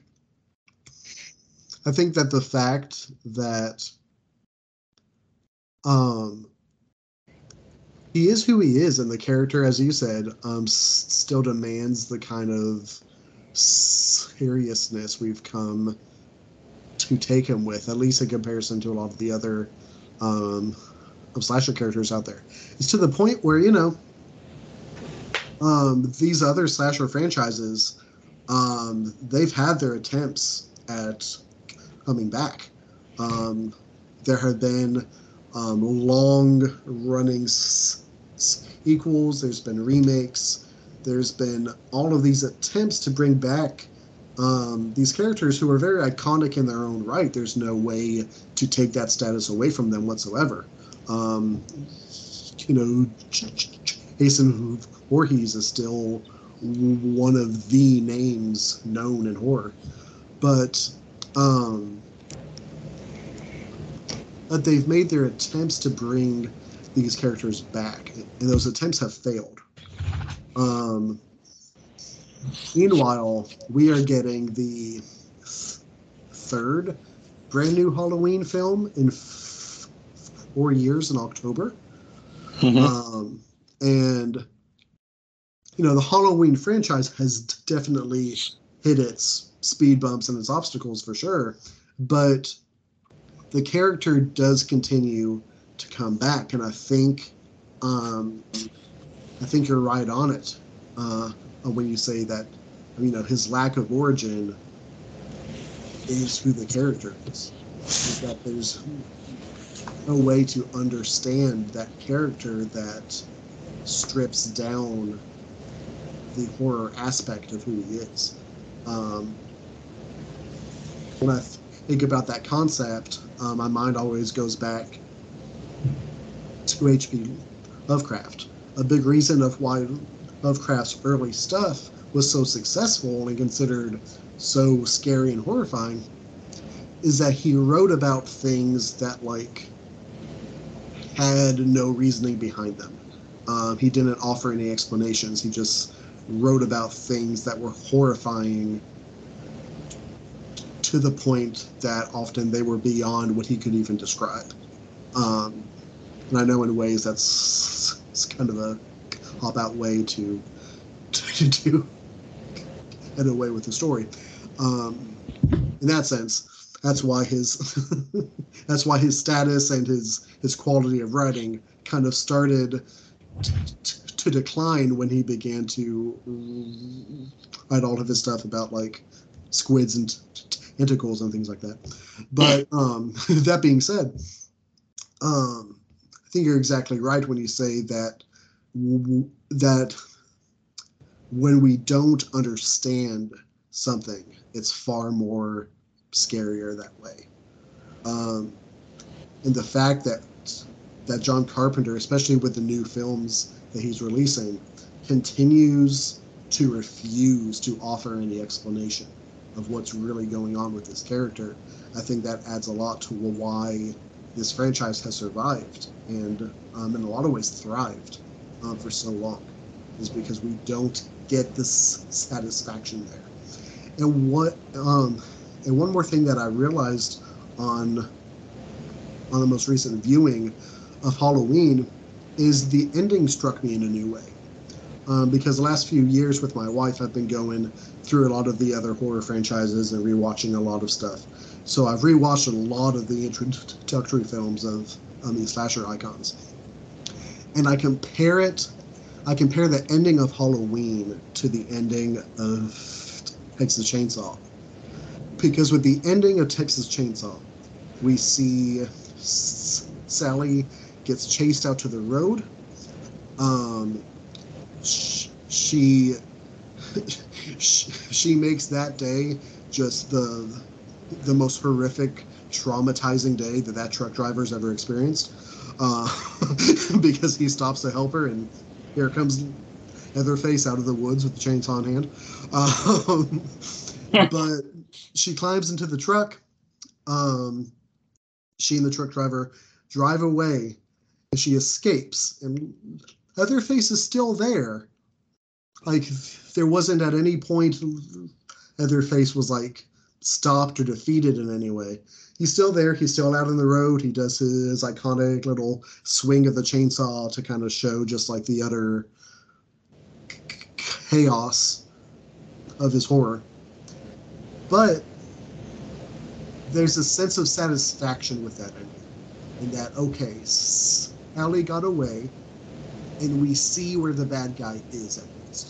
Like, we're able to just be like, okay, there he is. He's going to go back to his weird family, and they'll probably continue to do awful things. But at least we know where everybody stands at the end of the chainsaw. At the end of Halloween, there is no sense of closure or satisfaction whatsoever. Uh, Michael gets shot, he falls out of a window, and he is gone. And Laurie is not okay. She's just as traumatized as Allie was. Um, Loomis is not okay because, as we talked about before, he just had like his most horrific fears about who Michael is confirmed. Um, and Michael, the bad guy of this film, is just gone. So we get no closure and no satisfaction whatsoever. And I think that's why Halloween has stood the test of time because the opening and the ending hinge on the fact that you, as a viewer, at no point has any idea what's really going on.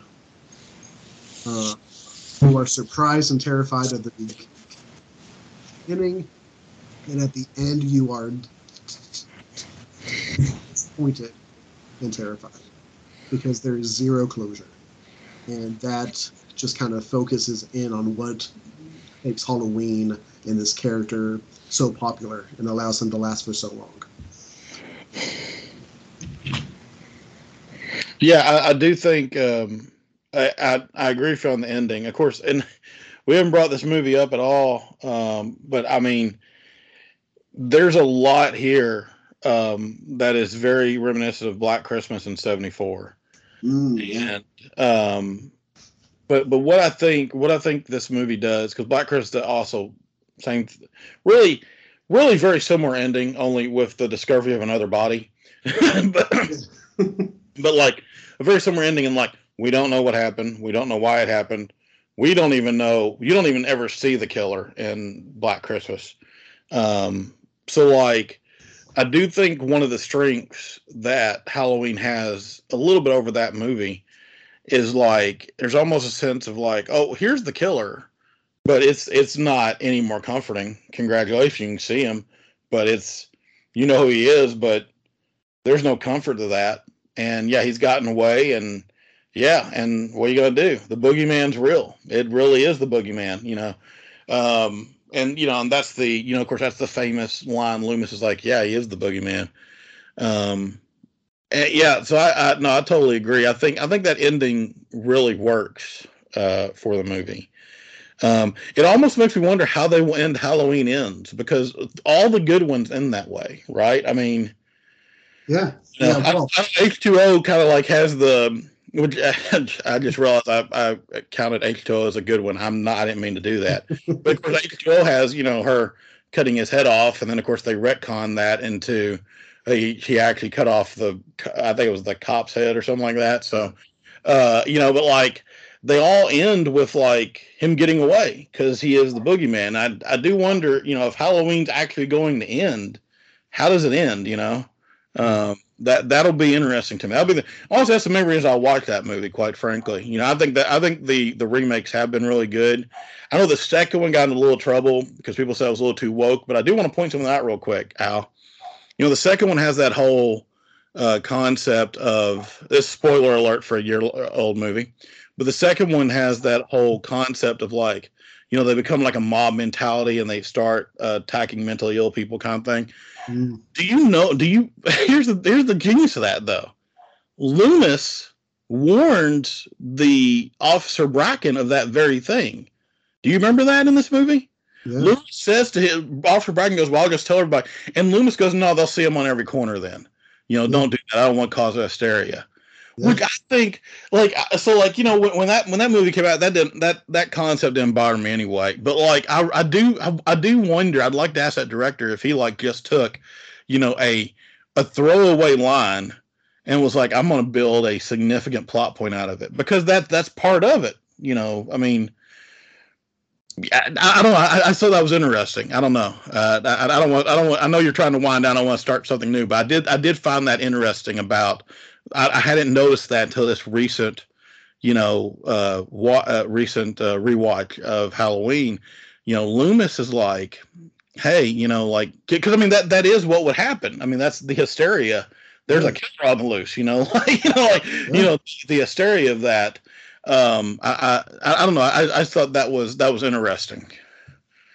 Yeah, yeah. No, here we are um, entirely right about that. Um, that scene is one of the things that, like, also I point to um, again as an instance of Carpenter really being aware of like these serial killer threat um, and fear at the time um, and kind of modeling a lot about this because even now, even today, if there's a if there's even a suspicion of a serial killer being active in an area, um, one of the main guidelines is to not tell the press and to not use the phrase serial killer because as soon as you do, all kinds of false reports come in, all kinds of like public hysteria happen. And so, yeah, that's just um, another instance of of the writing in the franchise being very, very true to real life um, in that way and in those details for sure. Um, now, I do want to to come to a close here. This has turned into one of our longer episodes, which I feel like always happens with Horror Fest because we have a lot of ideas and opinions that we like to share. So um, I do want to thank everybody for hanging out with us for so long if you've made it this far. But Halloween, I feel like you can't talk about Halloween anymore without talking about the greater Halloween universe that has come to form so we've already talked about you know this new trilogy of films uh, that John Carpenter has done. He has endorsed um, the uh, the continuous story of Halloween, Halloween 2018, Halloween Kills, and Halloween Ends. He has endorsed the story those four films tell as like as like the story he wants Halloween to be. Um, so like everybody can breathe a sigh of relief. We don't have to think about like H2O. We don't have to think about like the weird Curse of the Thorns stuff going on in part six. Uh, we can skip all of that and just kind of embrace that central idea. But there really has been when you get into Halloween and what it and what the franchise has been. Um, it's been a multiverse um, because you have the various timelines. You have like the original timeline of just Halloween one, two, four, five, six. Halloween three is kind of its own thing, though there are some horror fans out there who are convinced the events of Halloween three are happening in the same timeline as Halloween 1, 2, and 4 and 5, and it's just like its own little isolated incident happening on its own. Um, those are always interesting people to talk to because like it's it's such a it's such an inconsequential opinion to have, but they will die on that hill as soon Yeah. as you bring it up. It, it, it's Uh, like Room 237 and The Shining, man. It's just, you know. um, but um, and then you have, of course, you know, you have the timeline of Halloween one, two, um, and then Halloween H two O and Halloween Resurrection. Um, and then you have the Rob Zombie remakes, which we've already talked about, and I promise we won't ever talk about again.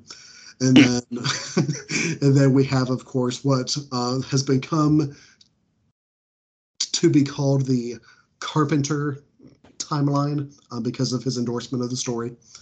Um, and what Halloween has done, um, especially uh, with the story in Halloween Kills. So, kind of a small, kind of pseudo spoiler incoming for Halloween Kills if you haven't seen that one yet.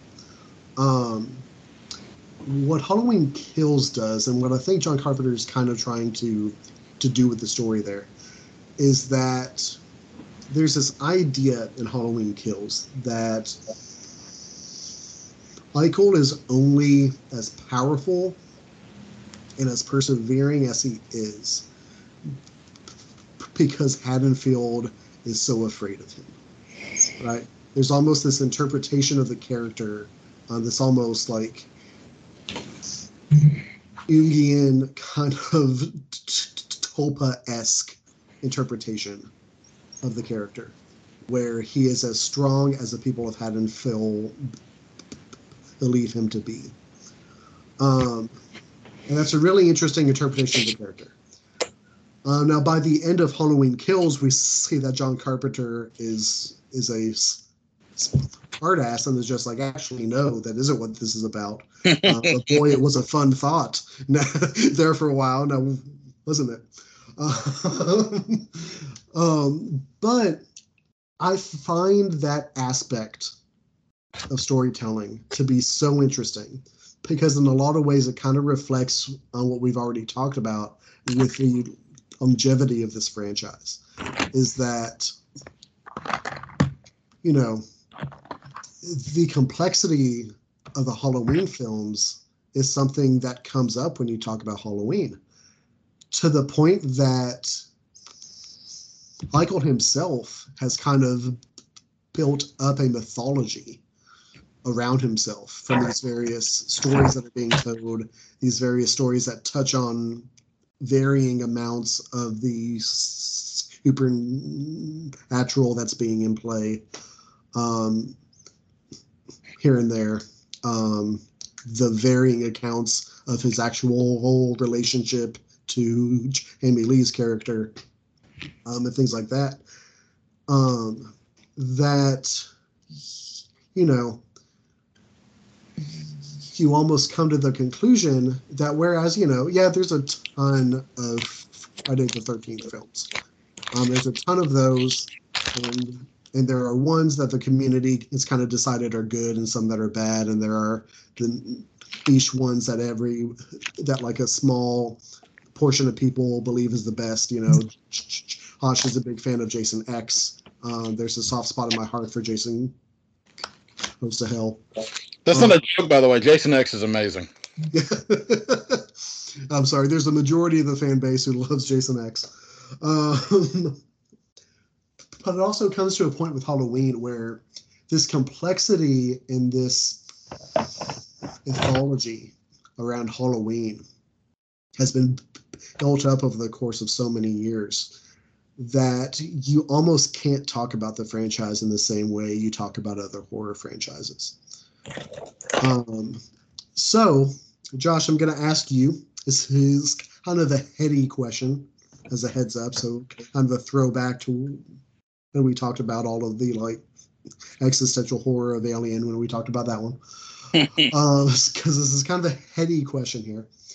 But Josh, I want to ask you: Is there anything to the name of Halloween and to the name of Michael Myers that kind of invokes anything that is insidious, either there or with horror in general. Is there anything to this idea that there's a mythology about this character and about this fear that can be dangerous in a way so that when we get invested in it or when we believe in it, it kind of becomes a very real fear or real horror in and of itself. Um, I guess what I'm asking is there any truth to kind of the mythology of Halloween that has been kind of accumulated over the years? Is there anything in there to really believe in?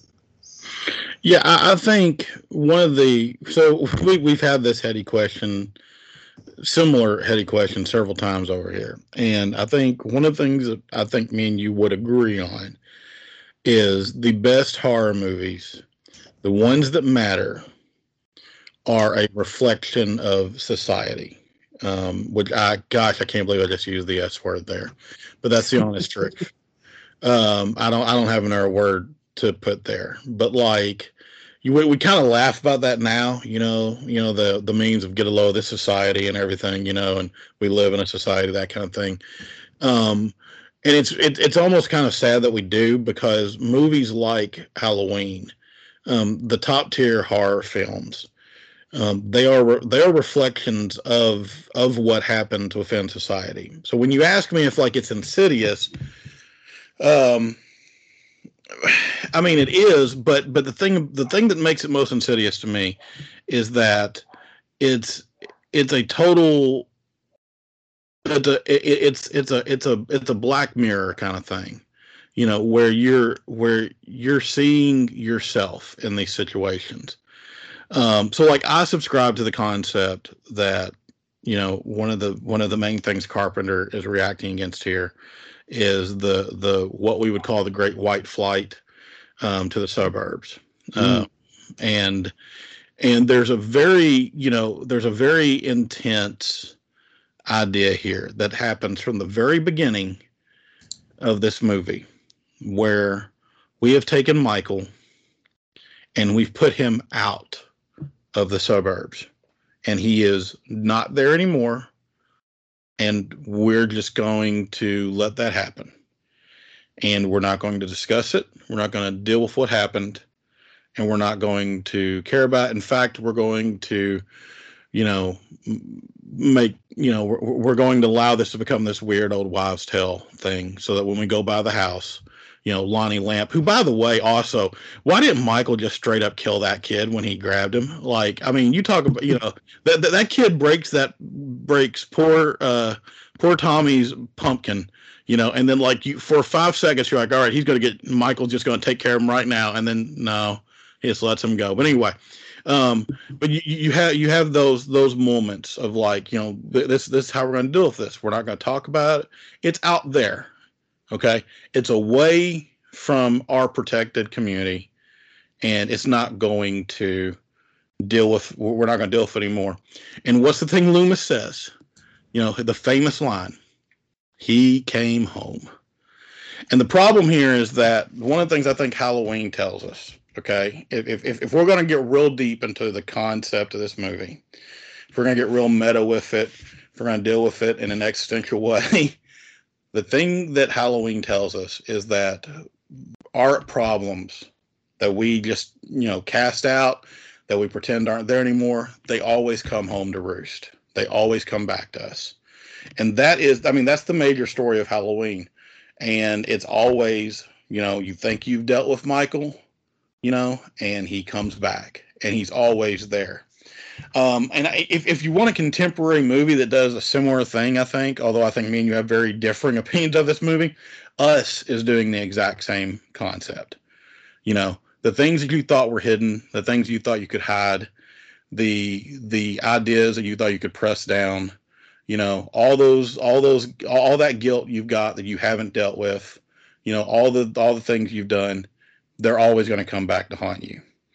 And so, if you're asking me if it's insidious to fear Michael, you know, eh, yeah, I mean, it, it, it's insidious, I guess, to have a stereotypical view of the mentally ill. But if you're asking me if it's like if there's a if there's a uh, a lesson from Halloween, that to me is the lesson. You know, um, yeah, you know, don't the the things we need to fear are the things that we cast out of our mind and that we just feel like we don't need to deal with anymore, and that we're very apathetic to.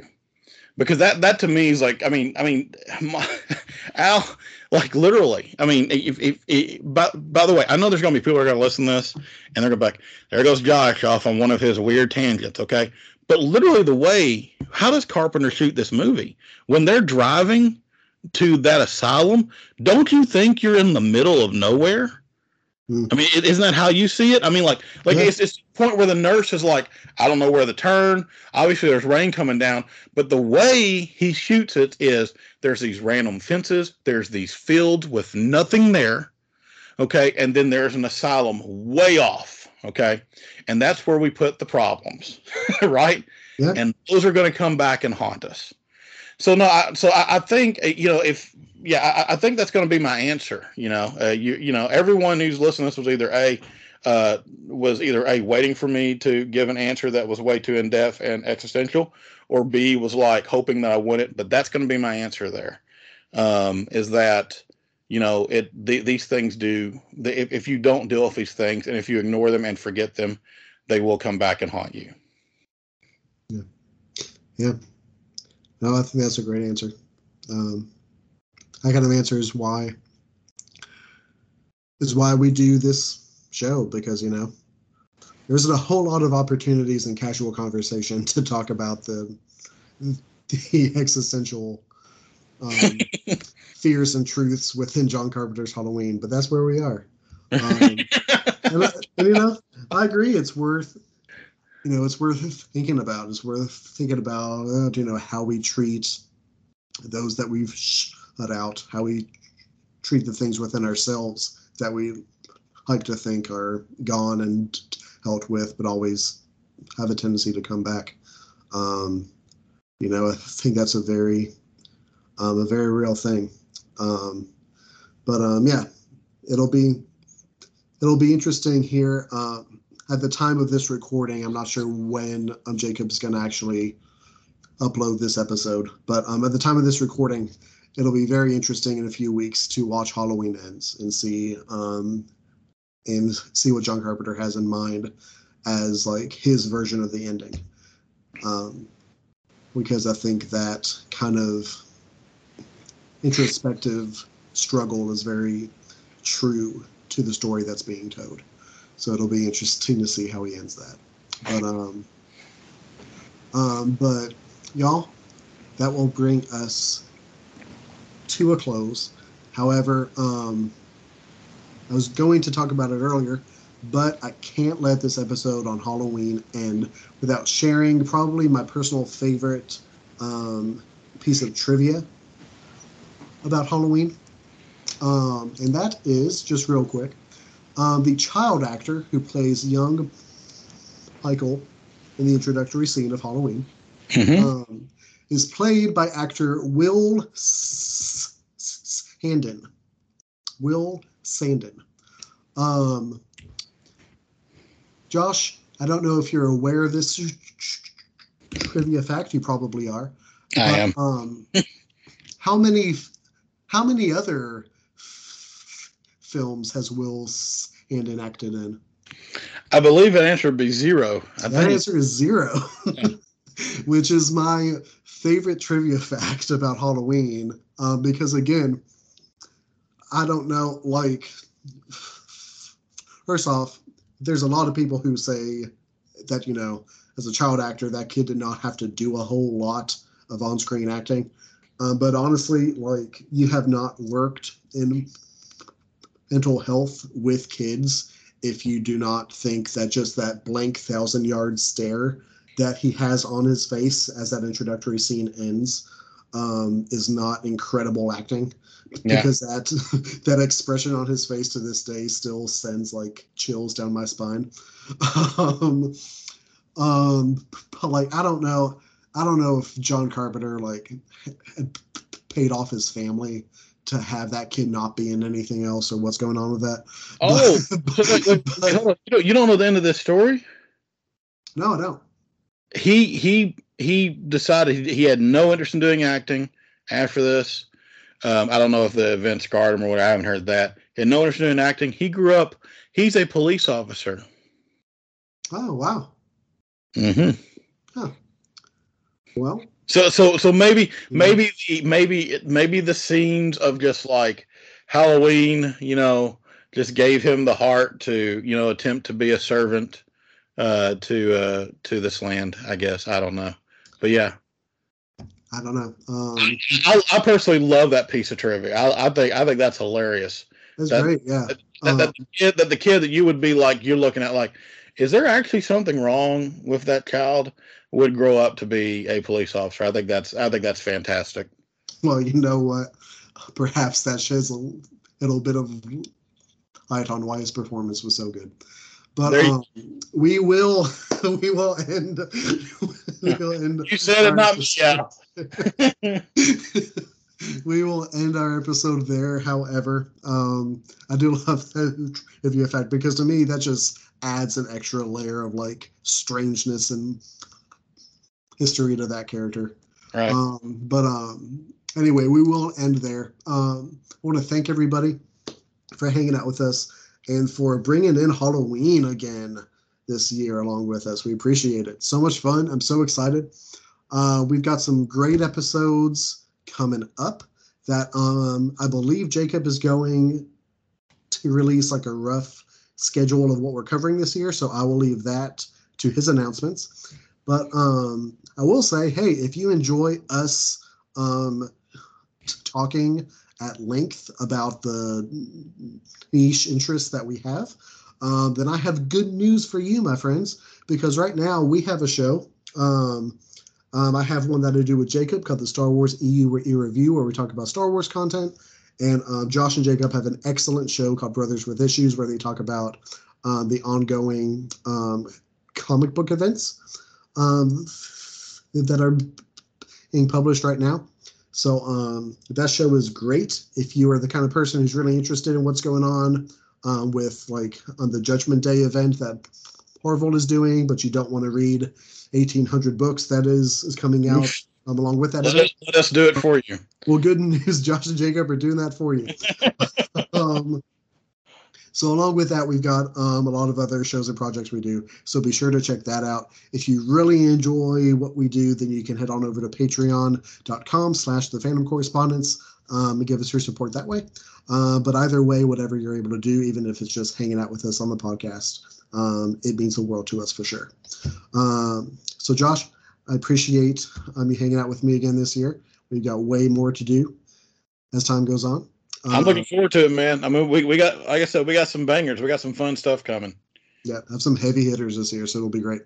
Um, but everybody, uh, have a great day or night or wherever you are. Have a happy Halloween, and please remember that fandom is for everybody, except for Bob and Annie. Yep. Fair. have a good night. y'all.